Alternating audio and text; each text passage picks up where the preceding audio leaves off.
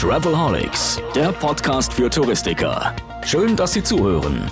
Denn der Podcast Travelholics ist das Audio-Update rund um Digitalisierung, Marketing, neue Destinationen, Produkte und Ideen. Speziell, aber nicht nur für Reisebüros. Als Online-Radio zum Mitnehmen von Profis für Kollegen bietet Travelholics Talks und Tipps für Touristiker. Das geht vom Ohr in den Kopf. Und dann sind wir so in dieser kollektiven Hilflosigkeit und das ist so der Status, den ich auch in der Reisebranche sehe. Herzlich willkommen, eine neue Folge Travelholics, der Podcast für Touristiker. Ich bin nach Hamburg gefahren und sitze im Kontorviertel in Hamburg mit Blick auf die Hafen City, der auch langsam verbaut wird, leichter Wind. Und mir gegenüber sitzt Laila Sammer. Hallo, Laila. Hallo, freut mich, dich wiederzusehen. Ja, wir haben uns lange nicht gesehen. Nach fünf Jahre haben wir festgestellt, haben wir uns nicht gesehen. Ähm, angefangen oder getroffen haben wir uns damals, da warst du noch bei Facebook. Ne? Vielleicht kannst du kurz erzählen, was du da gemacht hast? Bei Facebook hatte ich die unglaublich tolle Aufgabe, dass ich damals ähm, den Travelmarkt aufbauen durfte. Das bedeutet, ähm, wir waren ja gesplittet in unterschiedliche Industrien und es gab Verantwortliche für jede Industrie. Und als ich begonnen habe, gab es halt niemanden, der sich um die Reisebranche gekümmert hat. Sprich, ähm, Reiseunternehmen beraten hat, wie sie Facebook sinnvollerweise im Medienmix einsetzen. Und das durfte ich aufbauen in Deutschland. Und das hat sich ja eigentlich ganz gut etabliert. Also du hast da, glaube ich, eine gute Arbeit gemacht und das gut hinterlassen, weil Facebook und Travel ist schon ziemlich eng verbunden, oder? Das war sicher nicht nur ähm, jetzt mein Erfolg, aber ich glaube, Travel und Facebook passt einfach super gut zusammen. Und ja, ich glaube, wir haben einen guten Job gemacht, um einfach mal Visibilität auch zu schaffen in der Branche dass Facebook eben nicht einfach nur so ein soziales Dingsbums ist, sondern halt eben wirklich ein Marketing-Tool, das äh, sehr sinnvoll eingesetzt werden kann, um die Ziele zu erreichen, sei es Branding oder Performance oder was auch immer. Okay, das ist äh, für Reisebüros natürlich auch immer ein wichtiger Kommunikationskanal. Der Podcast richtet sich speziell an Reisebüros. Ich bekomme aber mit, dass ja aus allen möglichen Kreisen der Touristik gibt es Feedback, also wird es relativ viel gehört. Nur noch mal kurz zur Verabredung. Wir reden einfach ungeschnitten drauf los, nehmen den Zuhörer mit an den Tisch äh, und äh, der darf dann zuhören und das Wichtige für sich rausziehen. Glaubst du denn eigentlich, dass Facebook äh, auch in Zukunft im Bereich Travel die wichtige Rolle spielen oder wird es abgelöst durch Instagram oder andere angeschlossene Plattformen? Bisschen. Das spielt ja eigentlich gar nicht so eine Rolle, weil Facebook und Instagram ja eh zusammengehört. Also wenn ich jetzt heute Werbung buche, dann wird das ja eh ausgespielt auf beiden Kanälen. Und ja, also ich natürlich glaube ich weiterhin dran, dass du mit Facebook und Instagram in Kombination eine extrem gute äh, Wahl äh, getroffen hast, weil du halt wirklich gerade emotionale Inhalte super genial transportieren kannst, insbesondere auf Mobile und natürlich mit Video. Ja klar, Bewegtbild. Äh ich habe dir ja vorhin kurz erzählt, XPTV ist bei uns ein Thema als Videostreaming-Plattform für die Touristikindustrie. Da gibt es die Möglichkeit, die Videos natürlich auch auf Facebook zu publishen. Auf Instagram, da gibt es jetzt mit IGTV natürlich auch ein Thema, haben wir auch schon angefangen zu machen. Ähm, könnte es sein, dass sich da irgendwann mal so die Aufgaben teilen? So, das eine ist mehr Kommunikation, das andere mehr Inspiration oder naja, ich meine, also Instagram ist ja schon einfach sehr viel visueller als Facebook und so wurde es ja auch immer schon positioniert. Ich glaube, mittlerweile verschwimmt das so ein bisschen. Ähm, aber schlussendlich, wie gesagt, ähm, Natürlich würde ich unterscheiden, wenn ich jetzt eine Werbekampagne mache, wie meine äh, Visuals aussehen, also wie die Werbemittel aussehen. Wenn ich das auf, nur auf Facebook posten würde, würde ich das vermutlich anders designen, als wenn ich es auf Instagram mache. Aber auch da gibt es unterschiedliche Meinungen. Ich glaube, austesten ist da immer das Wichtigste. Aber zu deiner Frage zurück nochmal, ähm, wie, wie, entwickeln sich vielleicht diese, ähm, diese Kanäle und bleiben die weiterhin so wichtig? Meine Frage zurück an dich, Kennst du eine andere Plattform, die in dermaßen Reichweite und auch personenbasierten ähm, Targeting-Optionen hat, die du als Alternative wählen würdest? Aktuell nicht, tatsächlich. Aktuell nicht. Äh, äh, aber das ist ein ganz spannendes Thema. Weil als ich hergefahren bin, habe ich mir überlegt, ich bin vor zehn Jahren nach Hamburg gefahren oder 15 Jahre mag es her sein. Da hatte ich ein äh, Beratungsmandat für eine Firma, die hieß Lycos. Das war eine Suchmaschine. Ich mag mich erinnern, ja. Und die, die, die gibt es nicht mehr. Klar. unsere, äh, unsere erste Reisebüro-Webseite, die ich hatte ja auch mal Reisebüros, äh, reisebörse.com, die war bei Yahoo auf Platz 1. Mhm. Und vielleicht hätte mich damals jemand von Yahoo gefragt, Roman, kennst du irgendeine Plattform, die relevanter ist als Yahoo? Also es ist natürlich alles so schnell. Klar. Also ich meine, was man jetzt schon sieht, und das finde ich spannend, ich weiß aber ehrlicherweise noch nicht genau, wie man das auf, auf die Reisebranche übertragen kann, aber es gibt ja schon neue Kanäle, die man generell als Marketer beobachten soll. Und ich glaube, das eine Thema ist Amazon, weil wenn man mal guckt, wie stark das Amazon-Marketing äh, gewachsen ist im letzten Jahr, ist immens. Also immens, was für ein Wachstum die weltweit hingelegt haben. Und das Zweite sind natürlich auch so Sachen, die so ein bisschen kurios klingen, E-Sports. Aha. Also dass man jetzt gerade merkt, alle beklagen sich, naja, auf Facebook rennen mir die jungen Leute weg, die sind dann alle auf TikTok oder auf Snapchat oder Instagram oder wo auch immer. Und, und jetzt gibt es plötzlich diesen Bereich E-Sports, wo irgendwie die jungen Wilden, die meistens schon relativ gut verdienen, die tech-affinen Millennials und Generation Z und, und, und was auch immer ähm, sich tummeln. Und ähm, ja, die erreiche ich über quasi Video. Indem ich dort Videogaming. Indem ich dort halt unterschiedliche Möglichkeiten des Sponsorings nutze. Auch also Produkte platziere. Genau. Und, okay. Genau. Und da gibt es ja auch schon einige Unternehmen, die jetzt schon relativ große Marketingbudgets weg von beispielsweise TV oder Autoform geschoben haben, um speziell für diese neue Zielgruppe, die ja sehr wertvoll ist und um die alle eigentlich kämpfen, ähm, möglichst früh zu erreichen. Bin ich mir sicher, dass das in der Touristik noch gar nicht so viele Leute auf dem Schirm haben? Oder ist dir irgendjemand bekannt, der da bereits aktiv ist? Nee, also ich bin jetzt gerade äh, unterwegs, insbesondere im Bereich Finance. Auch dort ist das auch eher noch ein neues Thema. Ich glaube, es ist ehrlicherweise für alle neu. Also ich beschäftige mich jetzt auch noch nicht sehr lange mit dem Thema. Ich kam eher zufällig dabei äh, dazu, weil ich äh, in Zürich ein Event moderiert habe und dann kamen eben so drei Jungs, die haben über dieses E-Sports gesprochen und da wurde mir zum ersten Mal bewusst, dass sie diese äh, Zahlen hingelegt haben, wie viele das, das schon sind. Also ich kriege das mit bei unseren Mitarbeitern in einer, in einer, Agentur, also vor allem die Programmierer natürlich, aber gut, das ist die Mehrzahl bei uns, ähm, dass die, wenn die Urlaub nehmen, gar nicht unbedingt wegfahren, sondern zu Weltmeisterschaften in eine Halle gehen, wo 12.000 Leute Exakt. auf Bildschirme schauen und schauen, wie sich andere Teams, internationale Teams in Ego-Shootern oder was auch immer, äh, äh, die Kante geben und dort die Nacht verbringen. Exakt. Und jetzt höre ich natürlich die Stimmen schon, die sagen, boah, ist das schlimm, dass die Jugendlichen sich nur noch dort rumtummeln, die sollen noch in die Natur rausgehen. Und ja, also da sind wir uns einig, ähm, dass das sicher sinnvoll ist, in die Natur rauszugehen. Jetzt ganz klar ausgesprochen als Marketer, ich kann das ja eh nicht ändern, ob diese Jugendlichen jetzt dort auf diesem Kanal sind oder nicht, aber ich kann das nutzen, wenn die schon da sind. Wenn sie da sind, kann ich sie dort erreichen. Genau, das heißt ja nicht, dass ich meine Tochter dazu erziehen muss, das auch zu tun. Ich würde es vermutlich zu verhindern versuchen, aber ich merke im Umfeld, dass das sehr schwierig äh, zu, zu sein scheint. Aber wenn die schon mal da ist, mal aus, auszuprobieren und zumindest mal, mal kurz eine Google-Recherche zu machen zum Thema E-Sports und äh, Sponsoring und Marketing-Optionen, ich glaube, das ist nicht ganz dumm.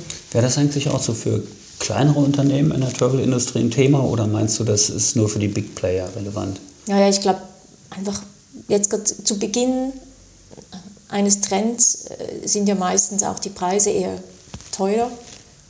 Und ich glaube schon, dass das jetzt, also ich würde das jetzt eher Größeren mal empfehlen oder einfach Interessierten mal empfehlen und, ähm, und mal schauen, was es da eigentlich gibt und ob das relevant ist. Wie gesagt, ich kenne jetzt im Travel noch niemanden, der das macht, aber wenn du mir die Frage stellst, was wird Facebook und Instagram irgendwann durch irgendetwas abgelöst, das, ich glaube ja nicht an Ablösung, sondern immer als Ergänzung, ähm, glaube ich schon, es gibt das Thema Amazon Marketing, das ist spannend, weiß ich noch nicht genau, wie, viel für, wie, wie stark für die Reisebranche. Ähm, das Thema TikTok, die neue App, die ja, wo ja auch sich alle Jungen tummeln, zumindest wenn man jetzt einfach nicht nur Reisen verkaufen möchte an die 40-plus-Leute, ist TikTok sicher auch spannend. Snapchat kennen wir ja, äh, auch dort ist es sicher spannend, Jugendliche zu erreichen, je nachdem, was für eine Zielgruppe hast. Wenn du äh, Kreuzschiffreisen verkaufen möchtest, findest du da, da deine Klientel vermutlich weniger. Außer du gehst davon aus, dass die Kiddies die Eltern beeinflussen. Was tatsächlich auch ein bisschen der Fall ist, aber Stimmt. Ja, also du wirst es ja auch in der eigenen Familie mhm. Erleben, äh, dass das Kind durchaus dann äh, Reiseentscheidungen oder Urlaubsentscheidungen mitdefiniert. Mit beeinflusst. Na, ja. das, das, ist schon, das ist schon ein wichtiges Thema. Es ist wahnsinnig verrückt, wie schnell die Zeit eigentlich geht. Ne? Vor fünf Jahren haben wir uns letztes Mal gesehen. Jetzt muss, kurze Anekdote oder kurze Erinnerung von mir als ich dich kennengelernt habe, hast du damals einen Vortrag gehalten, den hast du angefangen mit äh, einem äh, mit der Beschreibung des Phantom Vibration Syndrome. Kannst du dich daran erinnern? Ich mag mich sehr gut erinnern, weil das ist ja effektiv, das war eine wahre Geschichte. Also du kennst das ja als, als Keynote-Speaker, musst du dir ja immer einen coolen Anfang überlegen. Und normalerweise ist das so eine halbwahre Geschichte, die gut klingt, die pimpt man noch so ein bisschen auf. Und die Geschichte war ja wirklich wahr. Also ich war in Berlin, ich mag mich heute noch erinnern, ähm, ich war in Berlin, ich war auf einem Business-Trip, ich musste, glaube von Hamburg, München, Frankfurt, sonst was, innerhalb von vier, fünf Tagen. Und ich saß also in, in, in Berlin in diesem Café, da kam ein netter Junge, der wollte irgendwas, ähm, Unterschrift, ich habe dann verneint und als er ging, hatte ich mein Handy nicht mehr. Und das war echt doof, weil ich wusste weder genau, wo ich hin muss, noch konnte ich jemanden informieren, noch diesen. Also das war echt doof. Und ich saß dann wirklich so nach drei Tagen ähm, Detox und administrativen Umding, weil ich musste immer ein WLAN suchen, um irgendjemanden zu informieren, saß ich dann irgendwie im, im Zug und ich spürte dieses Vibrieren am Bein und griff dann intuitiv zu meinem Bein und merkte, naja, da ist, kein, da ist gar kein Handy, also kann es auch nicht vibrieren. Und das nennt sich effektiv Phantom Vibration Syndrome. Aber noch viel spannender, was ich herausgefunden habe, erst letztendlich ist es mir wieder passiert. Ich musste einen Tourismustag in Hessen und ähm, das war frühmorgens hier in Hamburg losfahren und nach Hessen. Das ist relativ lange Zugfahrt. Mhm. Und ich habe im Zug festgestellt, ich habe mein Handy liegen lassen. Naja, und dann hatte ich so diese Angst, dass ich wieder nicht wusste, wo ich hin muss und nicht connected bin und nicht mal genau wusste, wie die Leute heißen. Und habe dann ähm, im WLAN ähm, erfahren, dass ich bei Google gesucht habe, es gibt sowas wie Nomophobia. Nomophobia. Um dir nochmals ein neues Buzzword zu geben, nebst okay. dem Phantom Vibration Syndrome gibt es das Nomophobia, steht für No Mobile Phone Phobia Aha. und ist effektiv, wenn du bei Google suchst, die Angst davor, nicht connected zu sein. Und ich meine, wir lachen jetzt, aber es ist effektiv so, ähm, wir spüren halt immer erst, wenn etwas nicht mehr da ist, wie sehr es uns fehlt. Das war ein sehr, sehr spannender Tag. Ich habe ganz viele fremde Menschen kennengelernt, weil ich war angewiesen auf die, weil ich musste fragen, haben wir Verspätung, weil wir hatten Verspätung, können Sie mir vielleicht ein Taxi rufen? Und dann merkt man mal, wie, wie, wie fest dass man Menschen irritiert, wenn man sie einfach so anspricht, weil die denken, man guckt doch selbst auf deinem iPhone. Ja. Es kann ja gar nicht sein, dass also, du keins hast. Ne? Genau, ne? also war eine sehr spannende Erfahrung. Ähm, müsste, müsste ich jetzt aber nicht nochmals wiederholen. Ich habe das tatsächlich auch auf einer Tagung neulich erlebt. Äh, und ich würde es so in dem Satz zusammenfassen: Ladekabel verbinden Menschen. Wenn irgendjemand ein Ladekabel nicht dabei hat und dann spricht er doch mal jemand anders an. Absolut. Weil ansonsten in einer Sitzungspause oder so Klar. wird sehr gerne auf diese kleinen Screens geschaut. Ja. Und äh, es ist so, ja, das war für mich damals so ein bisschen Wake-up für die Travel-Industrie in Richtung Digitalisierung und so weiter. Jetzt sind die ja immer unterwegs. Mittlerweile habe ich äh, den Gedanken, wie stehst du eigentlich dazu? Ist Digitalisierung nicht ein demografischer Prozess? Ein demografischer Prozess?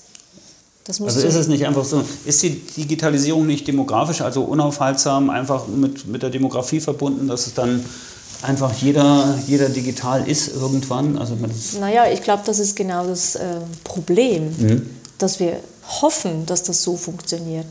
Nur, ähm, also ich zeige immer so gerne so ein, ein, Video, das es auf YouTube gibt, das heißt irgendwie Stuck on an Escalator. Da sieht man zwei Menschen, die rennen auf so einer Rolltreppe hoch, sind völlig motiviert und ich vergleiche das immer mit den Leuten, die heute digitalisieren wollen. Ich sehe, ganz viele wollen ja, auch in der Reisebranche, da sind sehr viele Willens, das zu tun, rennen los und in diesem Video sind dann diese zwei Menschen, die sind auf dieser Rolltreppe und die bleibt stehen. Einfach so. Technische Blackout. Und ähm, man sieht dann so schön, die bleiben dann auch stehen. Also die laufen dann nicht weiter, sie versuchen zu telefonieren und jemanden zu finden, der ihnen hilft und sie schreien um Hilfe und die stehen einfach auf dieser Rolltreppe und machen keinen Schritt mehr nach vorne. Und ich bringe dieses Beispiel immer als Analogie zu dem, wo wir stehen in der Digitalisierung. Wir rennen los, in dem Moment, wo etwas nicht funktioniert, bleiben wir stehen, befluchen die Welt, wieso das die anderen die Technik nicht äh, hinkriegen, äh, ja, wieso hilft er uns nicht und wieso funktioniert das nicht. Und wenn man danach fragt, naja, wieso bist du jetzt nicht oben angekommen? Naja, Technik hat dann nicht funktioniert oder ja, hat dann nicht geklappt. Und was ich darin vermisse, ist ähm, die Verantwortung zu übernehmen für das, was wir tun. Und auch in dieser Situation ähm, kannst du natürlich sagen, naja, ich, ich bin halt nicht äh, hochgekommen oder ich bin zu spät gekommen, weil die Rolltreppe defekt war. Oder ich könnte ehrlicherweise sagen, naja, ich bin halt nicht losgelaufen.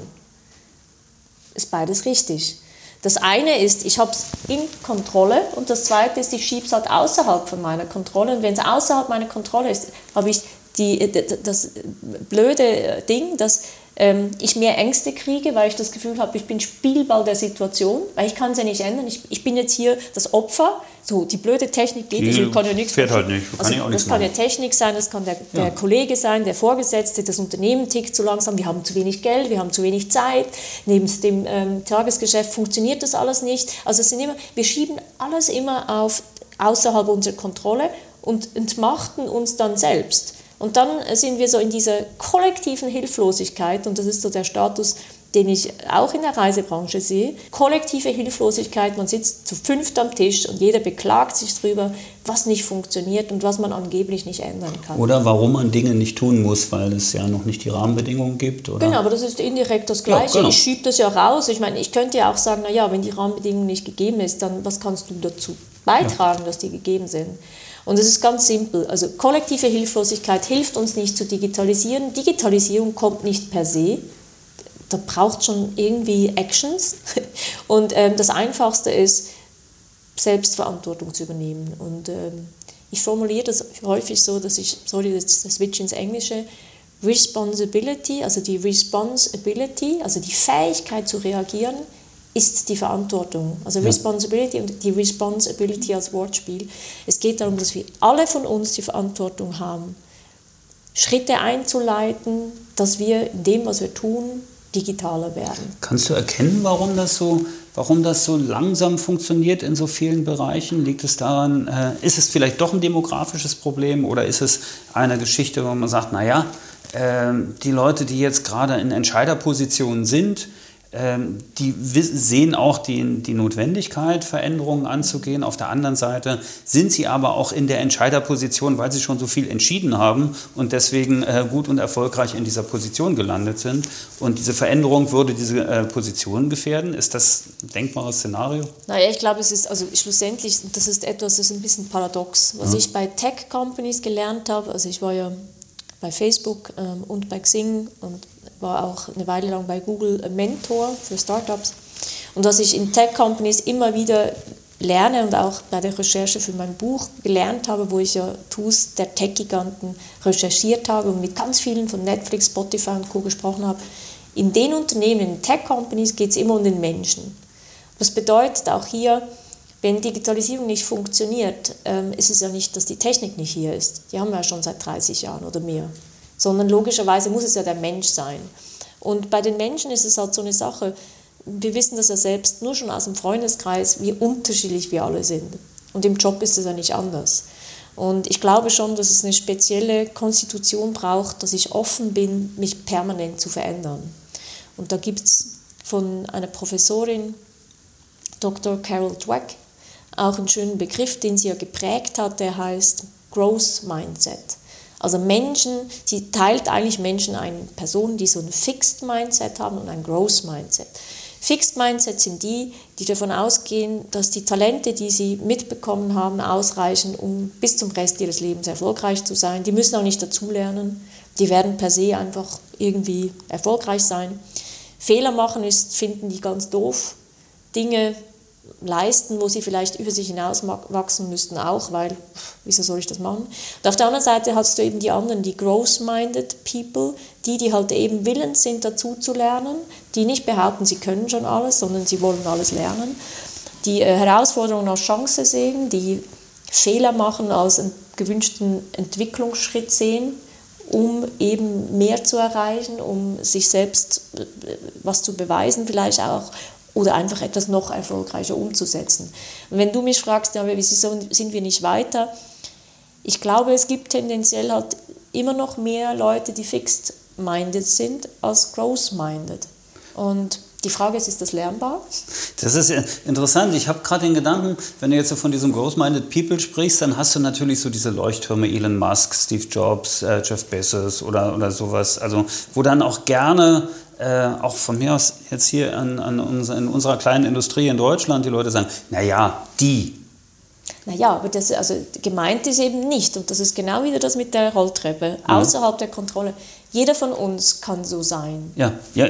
So, ich meine, ich glaube schon, es gibt, ähm, das entsteht halt schon relativ früh, auch durch Erziehung ehrlicherweise, wie das ähm, Menschen erzogen werden und was für einen Charakter das sie mitbringen. Gewissen fällt es einfacher, anderen vielleicht schwerer. Äh, Dr. Carol Dweck ist fest davon überzeugt, es ist lernbar. Ich bin da nicht immer einig, weil ich habe in, meinen, in meiner beruflichen Laufbahn ehrlicherweise die Menschen, die ich, denen ich kündigen musste, weil ich ja immer nur Change-Prozesse und Projekte geleitet habe, das waren nicht Menschen, die fachlich nicht, nicht fit waren auf dem Bestehenden, sondern die nicht willens waren, die Veränderung mitzugehen. Die waren fixed-minded und von denen brauchst du auch welche im Team. Du brauchst einen guten Mix, aber du brauchst, wenn du durch Veränderung gehst, mehr von denen, die growth-minded sind. Das muss nicht einer sein, der, der Elon Musk heißt. Das ist ähm, ein Beispiel aus meiner Xing-Vergangenheit. Wir hatten, äh, da ging es ja darum, wir hatten, ähm, es ging darum, eine neue GmbH aufzubauen, Xing Marketing Solutions. Die kamen, die Mitarbeiter aus unterschiedlichen äh, Abteilungen zusammen und wir hatten den Fokus natürlich damit, ähm, Geld zu verdienen, nämlich mit Werbung auf, Facebook, äh, Entschuldigung, auf Xing. Und da brauchst du, das ist eine Veränderung und da brauchst du Menschen, die eben dieses Growth Mindset haben. Und dann hat eine Studentin begonnen bei uns und ich habe im ersten Meeting schon gemerkt, die tickt anders. Und ich mag mich erinnern, weil wir waren da und, und ich habe irgendwas erzählt und sie hat mir widersprochen und hat was hinterfragt und auf eine gute Art und Weise. Hat mich vor allem gechallenged. Wir waren, glaube, 40 Leute. Und ich dachte so, boah, die muss ich mir schnappen. Und ähm, naja, die ist dann relativ, nach kurzer Zeit war sie quasi sehr nahe bei mir, ähm, hat sehr viele Projekte von mir übernommen, ist jetzt auch immer noch erfolgreich als Business Development Manager unterwegs und hat dann sehr, sehr schnell einen sehr guten Karriereweg hinter sich äh, gebracht und ist immer noch dran, weil sie halt eben wirklich diesen Ansporn hatte, immer dazu zu. Die konnte das, das war alles, die musste das alles zum ersten Mal machen, weil die kam frisch vom Studium. Aber die hatte diese Offenheit, das alles anzugehen und alles, was auch schwierig war, hat sie als Chance gesehen, eben dazu zu lernen. Ähm, senioriger zu werden und, und, und, und, und. Und ich glaube, wir brauchen mehr von diesen Menschen. Wie gesagt, das ist nicht ja. ein Elon Musk. Die habe ich auch nur gebracht, weil die so gerne als Ausrede benutzt werden, ja. weil das eben, die Ausreden stehen schon auf dem, auf dem Podest der Unerreichbarkeit genau. und dann kann ich mich wieder schön zurücklehnen und sagen, na ja, klar, Was also wenn ich jetzt so talentiert wäre wie klar. Elon Musk, und, aber ich mein Gott, äh, etliche von den vermeintlichen Genies haben die Schule geschmissen, das Studium nicht beendet oder sonst Absolut. irgendwas gemacht. Und in deinem Buch, auf das wir nachher natürlich auch ja. noch kommen kurz, äh, oder auch länger, weil ein paar äh, coole Gedanken habe ich da drin gefunden, erzählst du ja zum Beispiel oder schreibst ja auf, äh, die Geschichte von Jeff Bezos, wie er, wie er eigentlich einen super Job hatte. Ne? Und, und eigentlich gab es überhaupt keinen Grund. Und daraus habt ihr ja ein Tool abgeleitet, was man auch für sich selbst gut nutzen kann. Absolut, absolut. Willst du was dazu erzählen? Dieses Tool, das ist, glaube ich, die Regret äh, Minimization. Ne? Genau. Ne? Also die, das Bedauern äh, zurückfahren. Genau, ich versuche gerade zu überlegen, wie wir das ins Deutsche übersetzt haben, weil wir haben teilweise haben es versucht, ins Deutsche zu übersetzen. Weißt du noch, in welchen... Also ich glaube, ihr nennt genau. es... Äh, wir haben es, glaube ich, sogar Englisch gelassen. Ja, es kann gut sein, dass ihr es Englisch, äh, Englisch gelassen habt. Also im Prinzip, ich meine, das ist ein relativ einfaches Tool. Ich finde jetzt hier die deutsche Übersetzung nicht. Ich finde es auch jetzt gerade im Englischen nicht. Falls du mir einen Tipp hast, gerne. Ich Regret Minimization Framework heißt es. Äh, das ist so in der sinnstiftenden Geschichte. Also also ich, pass mal auf, äh, damit wir es äh, nicht, so, nicht so geheim halten, das Buch heißt 33 Werkzeuge für die digitale Welt, ist im Redline Verlag erschienen und ist von Laila Sammer und Christine Kirbach geschrieben worden. Ist 2019 erschienen, großartige, großartiges äh, Handwerkszeug für jedes Unternehmen. Ne? Egal, ob ich ein oder 1000 Mitarbeiter habe, spielt eigentlich keine Rolle. Und äh, ich habe es mit sehr viel Spaß gelesen. Ich würde auch mal sagen, dein Einverständnis vorausgesetzt unter allen, die auf Facebook, weil wenn du von Facebook kommst, müssen wir Facebook nutzen, auf Facebook zu diesem äh, Beitrag kommentieren, würden wir, eine, würden wir eine Ausgabe gerne mhm. verlosen. Das würde ich ganz gerne verschicken. Und ähm, zum Regret Minimization Framework fand ich ganz spannend einfach die, die, die Einleitung. Ne? Also die, die Sache, die Geschichte von Jeff Bezos, der sagte, eigentlich habe ich einen coolen Job, aber ich möchte nicht zurückschauen und sagen, ich habe es nicht versucht. Naja, ich meine, ich glaube genau das, also was dahinter ja mitschwingt, ist genau wieder dieses Growth Mindset. Das ist natürlich ein perfektes Beispiel dafür. Und er zitiert ja auch, also wir haben ihn ja auch zitiert, das Einzige, was ich bereuen würde, wäre es nicht, nicht einmal versucht zu haben. Und das widerspiegelt schon viel. Und ehrlicherweise, ähm, geht, im Tool geht es eigentlich nur darum, dass du dir mal Zeit nimmst. Und wie übrigens bei fast allen dieser Tools ist es etwas, das kann jeder mit sich selbst machen. Man muss sich halt einfach diese Zeit nehmen. Und oft ist es einfacher, wenn ich mir einen Sparring-Partner suche. Und äh, das ist auch das, was ich den Leuten immer empfehle. Oder wenn ich es mit jemandem persönlich mache, wenn jemand mich anruft und sagt, ey, red mit mir einfach mal zwei, drei Stunden und challenge mich ein bisschen, dann schenken wir uns gemeinsam ja Zeit, fokussierte Zeit, um irgendwie eine Fragestellung zu bearbeiten. Und hier geht es ja immer nur darum, wenn ich mich in die Zukunft beame und ich bin dann irgendwie quasi am Sterbebett, und ich schaue zurück, was sind die Dinge, die würde ich bereuen. Und ich weiß nicht, ob du diese Übung mal gemacht hast. Nimm mal ein IKEA-Maßband, so ein 1 Meter Maßband und überleg dir mal, ähm, schneid das mal dort ab, wo du glaubst, wie alt du werden wirst. Sagen wir jetzt mal 75. Und dann überlegst du mal, okay, ich kann ja auch wie alt du bist, ich schneide jetzt hier mal so 25 ab. das ist sehr nett. Genau. Und dann habe ich noch so 50 und dann überlegst du dir mal, wo stehst du und dann merkst du, wie, viel, wie wenig Zeit uns eigentlich noch bleibt. Und beim, ich glaube, bei fast jedem Menschen führt es dazu, dass man noch überlegt, was möchte ich eigentlich noch tun in meinem Leben, um eben irgendwann sagen zu können, ich habe irgendwas erreicht, was für mich wichtig ist. Und ich glaube, diese Übung, No Regret Minimization äh, Framework, hilft einfach nochmals als Gedankenspiel, sich, ich glaube, oft macht man das zu zweit, man kann es auch alleine zu machen, Zeit zu nehmen, zurückzulehnen und zu überlegen, okay, was müsste ich eigentlich noch tun, damit ich glaube, dass ich ein gutes Leben hatte oder Impact geleistet habe in meinem Leben. So, das ist ein sehr einfaches Tool und ich fand die Geschichte natürlich von Jeff Bezos auch spannend, insbesondere weil sie meine eigene Geschichte widerspiegelt. Okay. Weil es, ich meine, ich bin damals vor acht Jahren, das ist schon acht Jahre her, aus Zürich nach Hamburg gekommen und ich hatte echt einen guten Job bei der Mikro. Also ich habe dort den Bereich Digital ähm, Marketing aufgebaut und Social Media, damals hieß es noch so, heute wäre es vermutlich sowas wie Chief Digital Officer. Ja. Ähm, und, und ich hatte einen echt guten Job und ich war, ich glaube, also es gab im Tagesanzeigen einen riesen Artikel über mich, Miss Social Media Schweiz und ich dachte so, Schock, so gut bin ich doch gar nicht. Und ich hatte genau diesen Moment, den Jeff Bezos auch überlegt, zu sagen, naja, also ich, ich kann mich jetzt entweder mit, damals war ich, ich glaube 37, zurücklehnen und kann sagen, ja, ich, du doch toll, ich bin jetzt auf so, ich, bin, genau, ich, ich bin schon da. Genau, ich bin schon da. Und bei mir hat es genau das Umgekehrte ausgelöst. Ich wusste, jetzt ist der Zeitpunkt weiterzugehen, weil wenn die mich so overhypen und behaupten, ich bin Miss Social Media Schweiz, dann habe ich was falsch gemacht, weil dann bin ich ja echt eigentlich noch ganz am Anfang meines Weges. Und das war eigentlich die Entscheidung dann, obwohl ich einen sehr guten Job hatte, zu gucken, ob ich vielleicht bei Facebook einen Job finde den ich dann auch so gefunden habe. Und dies, in dieser Nacht, hast du den gesucht damals? Hab, also, du ja, hast dich beworben? Oder, wie, wie, wie, wie, kommt man zu Facebook? Also ruft man dann Mark Zuckerberg an? Also vor acht Jahren? Ja, in etwa, in etwa. Ja, also nee, ich meine, da muss man ja irgendwie sagen, äh, äh, Moment mal, da gibt es ja diese kleine Bude äh, und äh, da rufe ich mal den Boss an. Ja, ich weiß, jetzt muss ich husten. Ich ja. hoffe, dass das nicht zu laut wird. Ja, das war, ich meine, es war nicht wirklich komplett unterschiedlich. Also nochmal, ich habe dieser Moment, wo ich dachte, okay, ich bin erst am Anfang, es kann nicht sein, dass ich gehypt werde, weil dann werde ich faul und entwickle mich nicht mehr. Das kann es nicht sein. Und dann habe ich mir eine Matrix gemacht. Das klingt jetzt ein bisschen überstrukturiert. Ich habe mir effektiv eine Matrix gemacht. Da gab es zwei Achsen. Das eine war, was möchte ich eigentlich? Und ich wollte Einfluss, möglichst viel Einfluss haben in meiner Position. Und ich wollte eine Marke, mit der ich mich maximal identifizieren kann. Dann habe ich da halt diese Icons reingeschrieben, wie Facebook damals, ich glaube eBay, Google, ähm, Twitter vermutlich.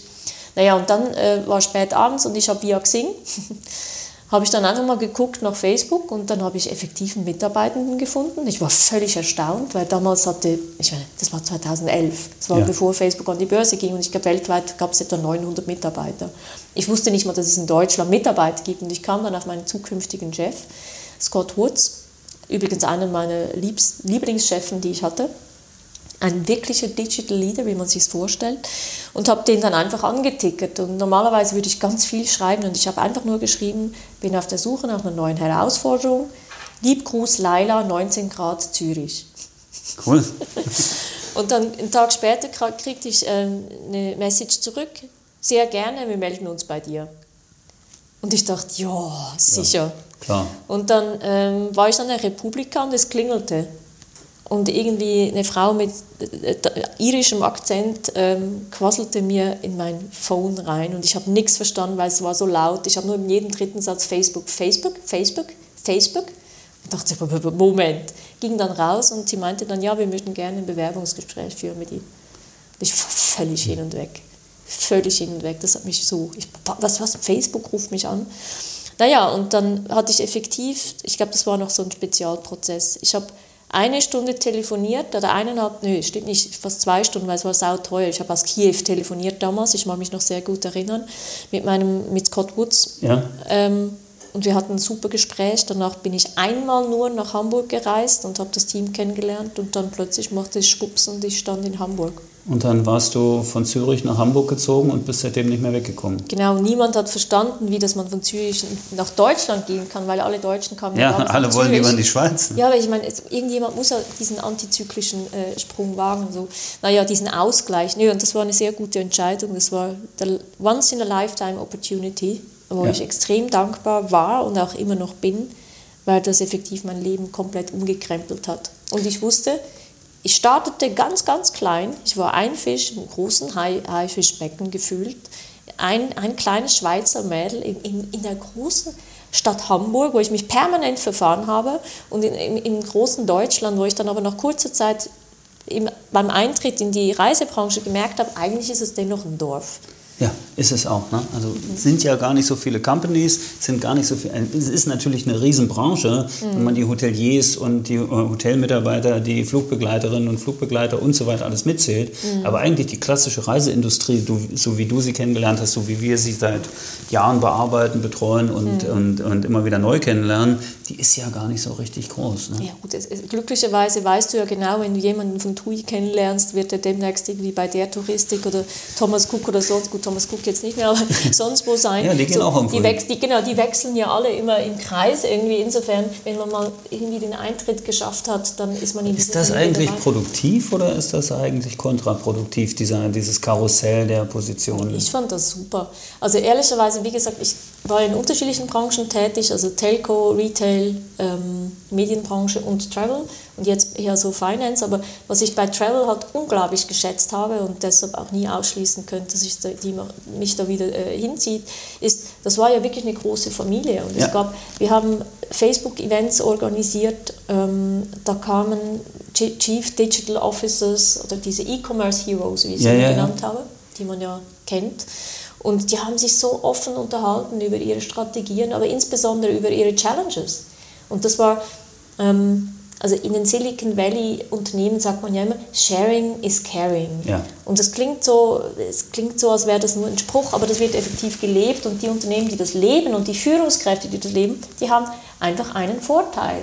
Weil wenn ich mit dir halt meine Herausforderungen teile und du die gleichen hast, kommen wir gemeinsam auf bessere Lösungen als wenn ich das einfach nur mit mir alleine ausmache.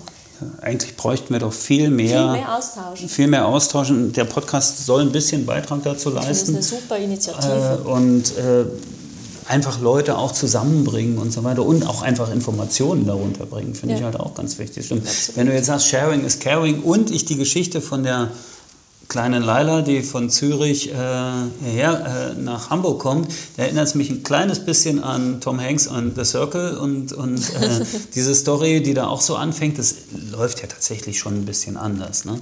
Nun habt ihr, äh, nun hast du mit der Erfahrung von Facebook, von Xing Und du hast dann auch ein Startup gegründet. Also war es Google Mentor, das weiß ich. Na, also, nee, nein, da war ich einfach bei, es gibt Google Launchpad, so ein Startup-Mentoring, die sie machen. Das okay. gab es jetzt testweise für, ein, nee, für zwei Jahre, glaube ich, in, in Hamburg. Jetzt äh, irgendwann wird es vielleicht wieder kommen, da war ich glücklicherweise Mentor, das war super äh, spannend. Ähm, genau, ich habe zwischendurch, also währenddem ich schon bei Xing gewesen bin, ein HR Tech Startup gegründet, mhm. gemeinsam mit einem äh, sehr guten Bekannten und äh, Pionier, der in der Schweiz Digital TV aufgebaut hat. Müsste ich dich übrigens mal connecten. Okay, spannend. Ja. Auf Interactive TV. Und ähm, genau, und da ging es eigentlich darum, als ich bei Xing gewesen bin, hatte ich eine Herausforderung. Ich hatte ganz viele äh, FTEs, also ich hätte eigentlich noch ganz viele Sales-Leute einstellen können, aber ich habe die irgendwie nicht gefunden. Das war ganz schwierig und obwohl ich an der Quelle war bei Xing, habe ich keine guten Sales-Leute gefunden, die fähig sind, oder fähig genug waren, in meiner Ansicht zumindest, ähm, Werbung auf Xing zu verkaufen. Und da musst du halt eben nicht nur verkaufen, sondern du musst strategisch denken können, beraten können und und und. Und so ist bei mir dann äh, die Idee entstanden, dass man eigentlich ähm, ein, eine neue Form des Hirings bräuchte, toolgestützt, die halt eben, und jetzt kommen wir wieder auf das Thema Growth Mindset, die eher darauf auf, ausgelegt ist, dass ich viel schneller erkenne, ob jemand dieses Growth Mindset mitbringt oder nicht. Das heißt, ob er die Personality hat, ob er die Persönlichkeit mitbringt, in einer Zeit, in der sich permanent Dinge verändern, dann wirklich auch erfolgreich zu sein. Und deshalb entstand dann die Idee, wir haben ein Tool, wir haben ganz viele Daten ähm, und aus diesen Daten werten wir aus, alles öffentlich verfügbare Daten, ähm, werten wir aus, was für eine Persönlichkeit das ein Mensch ist. Und basierend auf der Persönlichkeit finden wir dann raus, ist der geeignet für einen Sales-Job als Beispiel in einem schnell ändernden Umfeld. Sehr spannende Zeit. Okay. Das, ähm, auch nach dem Prinzip ähm, quasi Uber hat ja den Intermediär rausgeschnitten und wir haben gesagt, naja, auch im Recruiting müsste es heute nicht mehr so sein, dass da noch eine Dame bei HR sitzt oder ein Headhunter oder sonst was. Du kannst ja eigentlich eine Plattform schaffen, der du direkt derjenige aus dem Business, der jemanden braucht, über die Plattform findet. Da haben wir ganz viele Tests gemacht. Talent Acquisition Officer hieß das Ding.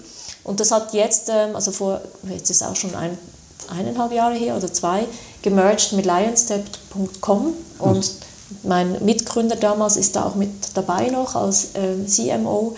Ich bin dann ausgestiegen und bin nur noch im Beirat. Ich finde das Thema immer noch super spannend. Ich habe für mich einfach gemerkt, ähm, so wirklich Startup ist schon sehr tough.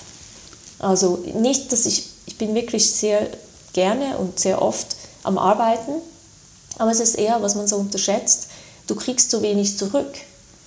Also du kriegst ja weder Lorbeeren von außen, weil du bist halt immer permanent im Teststadium und du startest so klein und ich kam aus ganz großen Unternehmen und ich hatte immer eher, eher genügend Ressourcen für alles, was ich machen musste. Und das ist, ich bewundere alle Menschen und alle Startups und alle Startup-Gründer, die das echt über Jahre hinweg durchziehen. Ich finde das ähm, faszinierend. Aufbau finde ich super. Ich habe für mich gemerkt. Klar, kre kreieren ist genau, toll. Ne? Ich glaube, ich, ich, glaub, ich müsste Lessons learned für mich ähm, ich habe ganz viel gelernt über Daten und ich bin ja ein sehr datengetriebener Mensch, das fand ich super. Ich habe sehr viel nochmal gelernt über, über Recruiting, auch das sehr gut. Das, ich, ich betreue auch sehr viele HR-Teams, ähm, weil ich selbst drei Jahre auch im HR, also HR digitalisiert habe. Insofern passte das alles. Ich habe für mich einfach gelernt, Startup ist super, aber ich muss vermutlich einsteigen, wenn das Startup schon so ein, zwei Jahre am Markt ist. Aber das war eine gute Zeit. Was machst du jetzt, wenn du jetzt raus bist aus der Geschichte? Du bist, arbeitest als Beraterin? Ja, das ist immer so ein bisschen schwierig, oder? Ähm, also ich bin da ein bisschen reingerutscht, währenddem ich in diesem Startup war, kamen plötzlich ganz viele ehemalige Kunden von Facebook oder von Xing oder Leute, die mich kannten, also auch aus, aus der Travel-Branche, die mich auch kannten, auf mich zu und meinten, ey, du bist doch jetzt irgendwie selbstständig, könntest du bei uns mal vorbeikommen? Wir haben da ein Problem mit dem Thema Digitalisierung. Und ich meinte, ja klar, also eigentlich bin ich am Startup, aber gerne komme ich mal vorbei. Und daraus hat sich dann irgendwie ergeben, dass ich jetzt dennoch äh, also wirklich einige Kunden sehr regelmäßig besuche, seit jetzt zwei Jahren und hat dabei unterstützt, ja, digitale Marktplätze aufzubauen, digitale Strategien zu entwerfen, als Partner in Crime für die Führungskräfte zu agieren, weil die ja oft, wir kennen das Thema, mit dem Tagesgeschäft so dermaßen zugemüllt werden, dass sie für das Thema Innovation keine Zeit haben. Und ich bin eigentlich so das verlängerte Hirn zum Thema Innovation, ja. ähm, kann aber auch Dinge anstoßen für die Umsetzung, wenn es unbedingt sein muss. So habe ich unsere Agentur auch mal definiert in einem Pitch, habe gesagt, wir würden sehr gern Ihr digitaler Wurmfortsatz sein, weil genau. irgendjemand muss es ja mal machen. Ich würde vielleicht bei der Terminologie... Der Wurmfortsatz genau. ist natürlich äh, sehr negativ konnotiert, aber... Ja, genau, ich suche dort auch noch nach dem perfekten Wort, aber im Prinzip ist es wirklich so, die, das verlängerte Gehirn oder auch, auch mal Hand, Arm, ähm, der einfach unterstützt weil ich weiß selbst, weil ich ja immer in Führungsposition gewesen bin ähm, und ich immer jemand war, der ja Innovation vorangetrieben hatte, ich brauchte immer das Umgekehrte. Ich brauchte immer äh, ein Pendant, der oder die willens ist, Tagesgeschäft zu erledigen. Ja. Weil ich wollte mich nur für die, um die anderen, ich wollte einfach nur aufbauen, also brauchst du immer das, was du selbst nicht bist. Und weil wir jetzt vorher auch darüber gesprochen haben, was fehlt in, in der deutschen ähm, ja, Wirtschaft vielleicht, ich glaube, dass es manchmal sinnvoller wäre, Doppelspitzen zu haben, wo du halt immer einen Visionären hast, der, so wie das Peter Drucker auch definiert hat, diesen Leader, der heute nicht guckt, dass Dinge richtig gemacht werden, sondern guckt, dass man die richtigen Dinge, Dinge tut. Und du halt brauchst aber einen, halt, dem völlig, für, für den es völlig okay ist, einfach nur die Dinge, die man tut, möglichst gut zu tun. Einfach abarbeiten und, und, genau. die, und die Linie zu halten. Ne? Genau, und dann hast du die perfekte Doppelspitze und die werden sich auch permanent fetzen weil die natürlich im, im Konflikt stehen, weil du musst erklären, wer Das ist eine super Challenge natürlich, Absolut. weil Manager sich dann auch immer aushalten müssen. Ne? Also Klar. muss ja jeder, das ist, Klar das ganz schwierige Ego des anderen akzeptieren und sagen, naja, wir sind genau deshalb hier, weil wir uns eigentlich nicht leiden können dürfen. Oder genau. so also du darfst dich ja schon leiden. Also ich hatte immer Doppelspitzen, natürlich, ich mochte die Leute, aber wir, haben, wir hatten auch viele Diskussionen und das war gut so. Ich habe mir die Leute auch ausgesucht, genau nach dem, dass ich weiß, dass die mich challengen werden. Weil ich dann ja eher jemand bin, der, jetzt können wir das auch noch machen, das können wir auch noch ändern und jetzt, jetzt mach das mal noch anders, jetzt, jetzt Leila ist gut. So, jetzt, jetzt haben wir genügend Innovation, jetzt mach mal einen Monat still. So, wir brauchen ein bisschen Stillstand. Und dann diskutierst du hin und her und merkst, okay, hat recht. Und das geht ja eigentlich bei Unternehmen von drei Mitarbeitern bis, ja, bis, bis unendlich, absolut. dass du diese Situation ja ständig hast, wo absolut. einer immer da sagt, dafür haben wir jetzt eigentlich keine Zeit, lass uns erstmal das Produkt ja. fertig machen. Und äh, der andere muss aber eigentlich ja. sagen, wir müssen darüber nachdenken, was das nächste Produkt ist. Ja. Also ich meine, nur als Beispiel, ich glaube, das das Größte, also die Aussage, die ich am meisten höre, wenn mich Kunden zu sich rufen, ist, wir haben keine Zeit für Innovation. Und was man ja auch in der Travelbranche gemerkt hat, dann beginnt man manchmal, dann ist ähm, vielleicht, gibt es irgendwo eine Krise weltweit und dann ja, hat man irgendwo weniger Geld verdient, dann stoppt man Innovationsprojekte, weil die fressen ja Kohle, das will man natürlich nicht und so weiter. Und guckt man jetzt mal aber, wie Amazon das macht, die reinvestieren ja permanent den Gewinn weil sie genau wissen, sie stellen sich heute für die Zukunft auf. Und ich glaube ehrlicherweise, das ist langfristig die, die Richtung, die wir gehen müssen. Wir können halt Innovation nicht killen, weil es dem Tagesgeschäft nicht gut geht, weil es geht ja eben darum, dass wir das Tagesgeschäft ja, genau. langfristig genau. auf die richtigen Beine stellen. Innovation ist nicht Sonntagnachmittag auf der Couch, Nö. wenn ich mal Zeit habe. Ne? Genau. Ne? Und deshalb macht es halt eben Sinn, dass du zwei Menschen hast, nicht nur eine Person, die dann schizophren werden muss und sich das mit sich selbst äh, irgendwie ausweiten, sondern dass du zwei Menschen hast. Und das muss nicht ein Co-Geschäftsführer sein, sondern einfach Mitarbeiter, der, wo du weißt, der ist zuverlässig, der, der denkt jetzt nicht in die Zukunft, der denkt für den Moment, das ist perfekt, der ist zufrieden, das zu tun. Und du hast dich selbst oder umgekehrt, der dann visionär denkt und die Projekte dann aber nicht nur äh, als Vision stehen lässt, sondern eben auch umsetzt. Jetzt hole ich dich mal ab in so ein ganz kleines Reisebüro, wo ein Chef und zwei Mitarbeiter da sind, Chefin, Mitarbeiterinnen, egal. Äh, auch da kann das ja so funktionieren. Das kann man nicht sagen, jetzt brauchen wir unbedingt zwei Chefs klar, da. Klar. Aber ich kann mir einen Büroleiter holen oder ich brauche einfach einen Sparringspartner.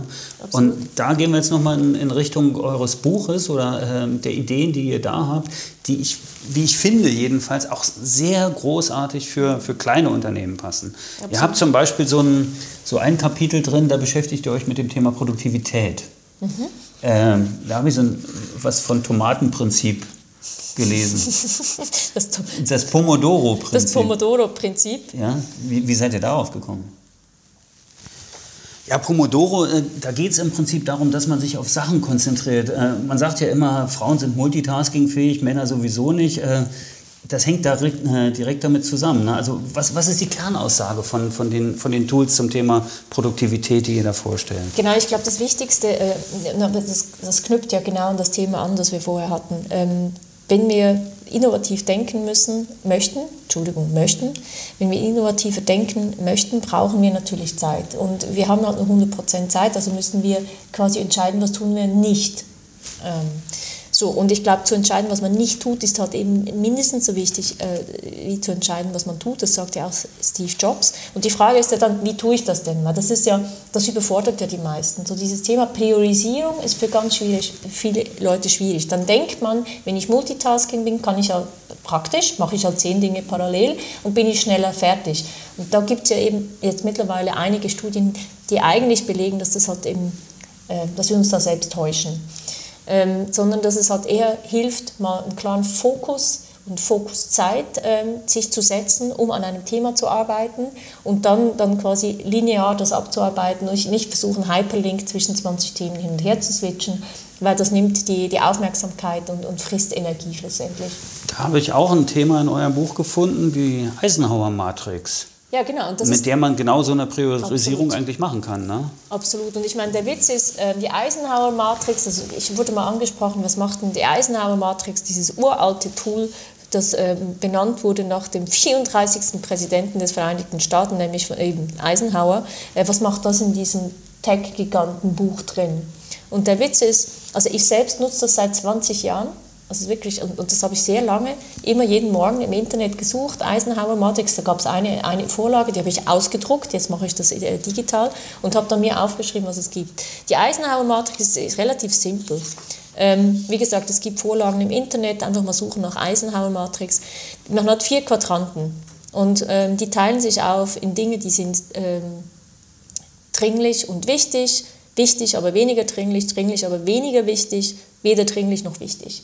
Das heißt, was ich früh morgens mache, ist, ich habe das jetzt digital, ich schreibe mir einfach mal alles auf, was es zu tun gibt. Völlig unpriorisiert.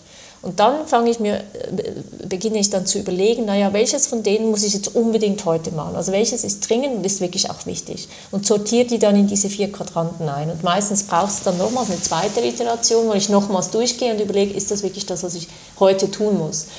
Und dann beginne ich halt bei dem, in dem Quadranten, wo ich weiß, das ist dringend und das ist wichtig. Und ich glaube, dass das mir wirklich hilft, einen extremen Workload runterzuarbeiten. Insbesondere, weil ich dann wirklich auch diese, diese fokussierte Zeit mir nehme, dann einfach manchmal auch ähm, mich zu entschleunigen, dadurch, dass ich dann mein Handy weglege. Mein Handy ist eher auf lautlos und dann mir einfach mal ein, zwei Stunden Zeit nehme, so und jetzt arbeite ich am Thema X und dann kommt das Thema Y. So, und die Eisenhower-Matrix, die haben ganz, ganz viele der, der Top-Leaders ähm, setzen diese ein. Und das kann ich ja für meinen ganz normalen Alltag nutzen. Jeder. Also es geht ja, für jede. Genau, das kann, also ich mache das auch am Wochenende manchmal, wenn ich zu viel zu tun habe, um zu überlegen, muss ich jetzt zuerst Wäsche bügeln oder muss ich äh, zuerst einkaufen. So. Also das geht für alles und das kann, wie gesagt, jeder machen. Das kann man auch als Team machen übrigens. Also jetzt gerade ein kleines, kleines Reisebüro, kann ich mir das sehr gut vorstellen. Man trifft sich einmal in der Woche oder einmal im Tag, je nachdem, und macht halt so eine Matrix an die Wand und jeder sagt, was es zu tun gibt und dann sortiert man gemeinsam ein, weil oft das Thema Priorisierung, wenn ich im Angestelltenverhältnis bin, ja nicht ganz so ähm, autark passiert oder passieren darf, äh, wie ich das vielleicht mir wünschen würde. So kann man gemeinsam nochmal sicherstellen, dass die Leute mit der richtigen Priorität Dinge abarbeiten. Kann ich nur empfehlen. Ich finde eine großartige Geschichte. Ich werde auf jeden Fall in die Shownotes von dem Podcast äh, einen Link zu, zu einer Eisenhower Matrix Vorlage reinpacken, damit man sich das Sehr einfach runterladen, äh, runterladen kann. Als ich das Buch gelesen habe, und das ist schon ein bisschen her, äh, da sieht man daran, dass als Lesezeichen lauter Zigarrenbanderolen drin sind. Das war irgendwie im Sommer auf der Terrasse. Ähm, da habe ich mir diese, diese Matrix-Geschichte auch sofort angeschaut und versuche das zu machen. Allerdings muss ich zugeben, dass ich es nicht jeden Tag mache. Ein anderes Tool, was ich sehr spannend finde und auch äh, interessant, weil es ein interessanter Ansatz ist, geht ein bisschen Richtung Recruiting, Personal und so weiter. Das ist, äh, ihr, ihr nennt das No Jerks. genau. No Jerks oder No das Asshole. Übersetzt du, ja, genau, das übersetzt du jetzt mal. Ja, also hol dir nicht die Ekelbatzen ins Team. Mhm. Ich glaube, das ist ein ganz wichtiger Punkt. Ähm, und äh, ich war letzte Woche gerade an einem Leadership-Event ähm, bei Facebook. Die machen immer so Facebook-Events für, für Frauen. Und da wurde, kam dieses Thema auch nochmal an, äh, auf, wie das man eigentlich bei Facebook Mitarbeiter sucht. Und ich meine, bei Google heißt ja Googliness, diese Googliness, dieser Factor, ob jemand quasi gut in die Kultur passt. Und da ist es ja auch im Bewerbungsprozess, sei es bei Facebook oder eben auch bei Google, mittlerweile so, dass du ein, also von allen akzeptiert werden musst. Also wenn du acht Leute triffst, und heute ist das so ein Prozess, der über acht Leute teilweise geht, müssen alle ihr Einverständnis geben, dass du da zu arbeiten beginnst. Und natürlich wird dann extrem darauf geachtet, dass es eben nicht ähm, dieser Jerk ist, den man nicht haben will, weil man ja natürlich schon herausgefunden hat, dass es halt so ist, dass du eine sehr, sehr gute Kultur mit einem toxischen Element extrem zerstören kannst. Das heißt, ich würde es tatsächlich auch raten, wenn äh, ein Bewerber da ist oder ein Aspirant, der ins Team eigentlich äh, von der Kompetenz gut passen würde, aber ein, ein ich übersetze es jetzt mal mit Ekelpatzen mhm. ist, den würde ich dann, oder, oder der einfach in die Kultur nicht passt, dann soll man lieber darauf verzichten? Ja, absolut. Also es gibt, es gibt da eine, eine schwierige Unterscheidung vielleicht, die, die ist nicht ganz einfach. Also wir, wir reden ja immer davon, dass du Diversity zulassen sollst, respektive allem Inclusion, also wie schaffen wir es, möglichst unterschiedliche Menschen zu inkludieren in einem kreativen Prozess im, im Arbeitsplatz, dass alle, die möglichst unterschiedliche Herkunft haben, unterschiedliche Charaktere sind, Meinungen haben, Geschlecht sind, was auch immer, positiv zusammenarbeiten und dadurch kreativer sind.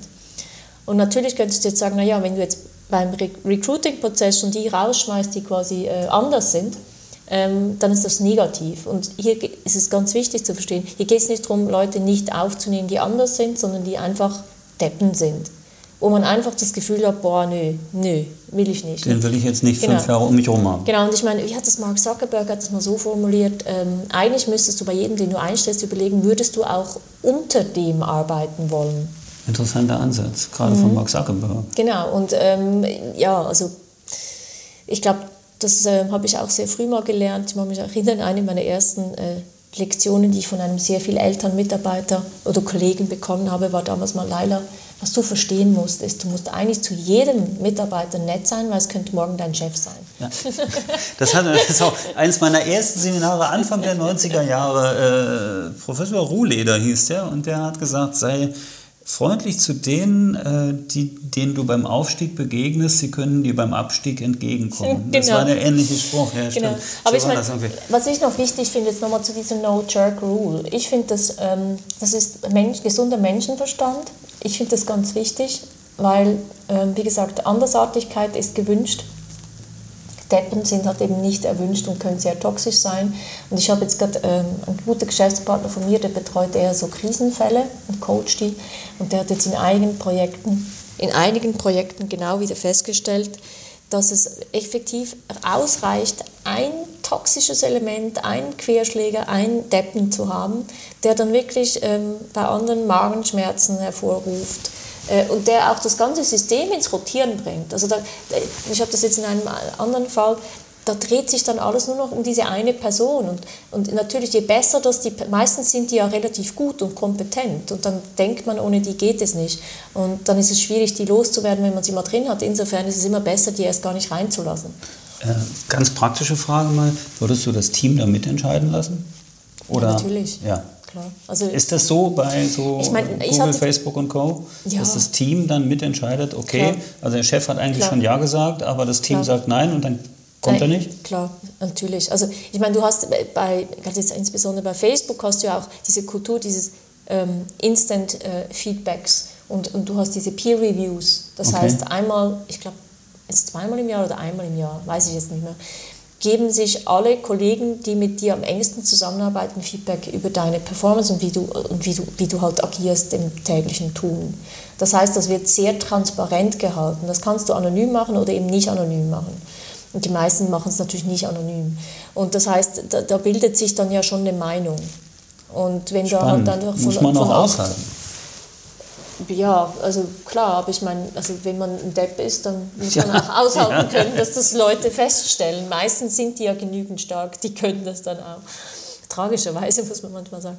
Genau, also das funktioniert dort effektiv so und ich glaube, anders geht es nicht. Ähm, im, du vertust dir halt als Vorgesetzter eine Chance, wenn du ein Feedback kriegst des Teams ähm, und dann nicht agierst. Also ich hatte einmal diese Situation, wie gesagt, ich hatte zu wenig Leute bei mir im Team, habe dann ad interim jemanden reingeholt, weil ich dachte, lieber jemanden da sitzen haben, es war ein Sales-Job als gar niemanden.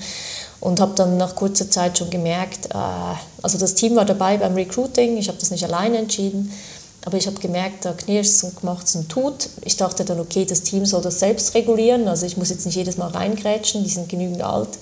Und dann hat es so eskaliert, dass dann halt irgendwie zwei bei mir halb weinend im, im Büro saßen. Oh. Und dann, naja, ich hätte jetzt sagen können, arrangiert euch mit der Dame und wenn ihr das nicht schafft, das ist euer Problem. Und natürlich vergibst du dir dann jegliche Kredibilität und Vertrauen als Vorgesetzte. Also was habe ich gemacht? Natürlich ging ich dann hin und habe das ähm, nochmal einmal eine Chance gegeben. Das hat dann irgendwie dennoch nicht funktioniert und dann war es klar. Dann, ich hätte sie drin gelassen, ehrlicherweise, weil sie hat einigermaßen performt äh, oder hat performt. Aber wenn es nicht geht im Team, dann muss man sie halt rausnehmen. Also habe sie dann rausgenommen. Okay, na, ganz so nebenbei nochmal gefragt, warst du mal mit Mark Zuckerberg essen? Oder also, kennst du den persönlich getroffen? Warte, ich rufe ihn schnell an und frage mal, wann wir uns ja? letztes Mal Vielleicht gesehen haben. Vielleicht könnten wir ihn mit dazuschalten, das wäre auch eine ganz lustige Genau, er schreibt mir gerade, dass es ihm heute gut geht. Ja. Ähm, Mark Zuckerberg, ich habe ihn... Also, interessiert ja sicher einen. Nein, klar, aber ich glaube, dass...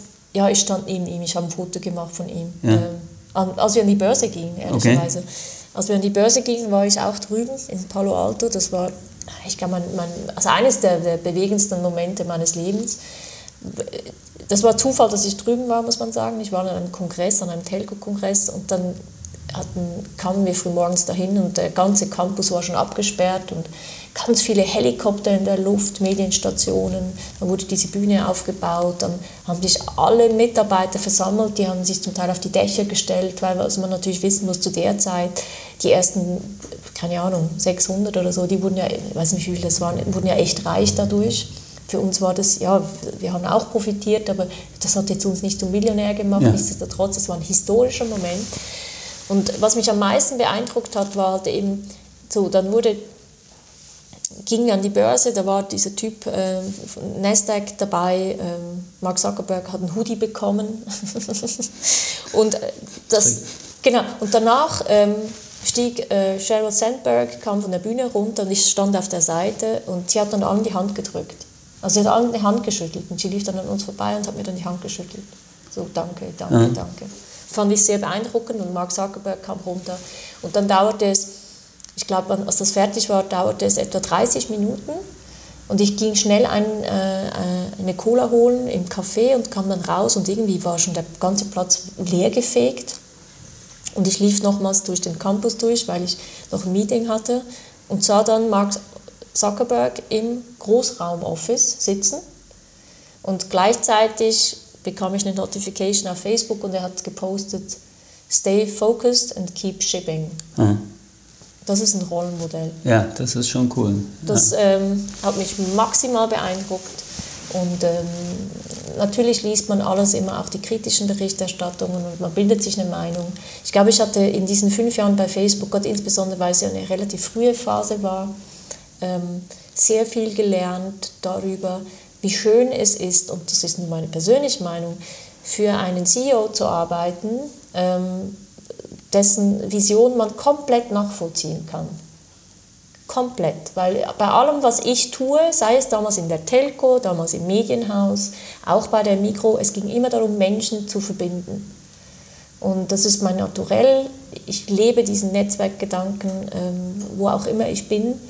Und das technisch so skalierbar möglich zu machen, ist für mich immer noch ein unglaubliches Geschenk. Das ist ja auch eine der, der, sag mal, der Kernmessages aus, in, in eurem Buch eigentlich, ne? dass ich so einen äh, Fixstern brauche, nachdem Absolut. ich mich orientiere, dass das irgendwie, äh, dass irgendwie immer so ein bisschen guided sein muss, ja. aber dass ich das Ziel nicht aus den Augen verlieren darf.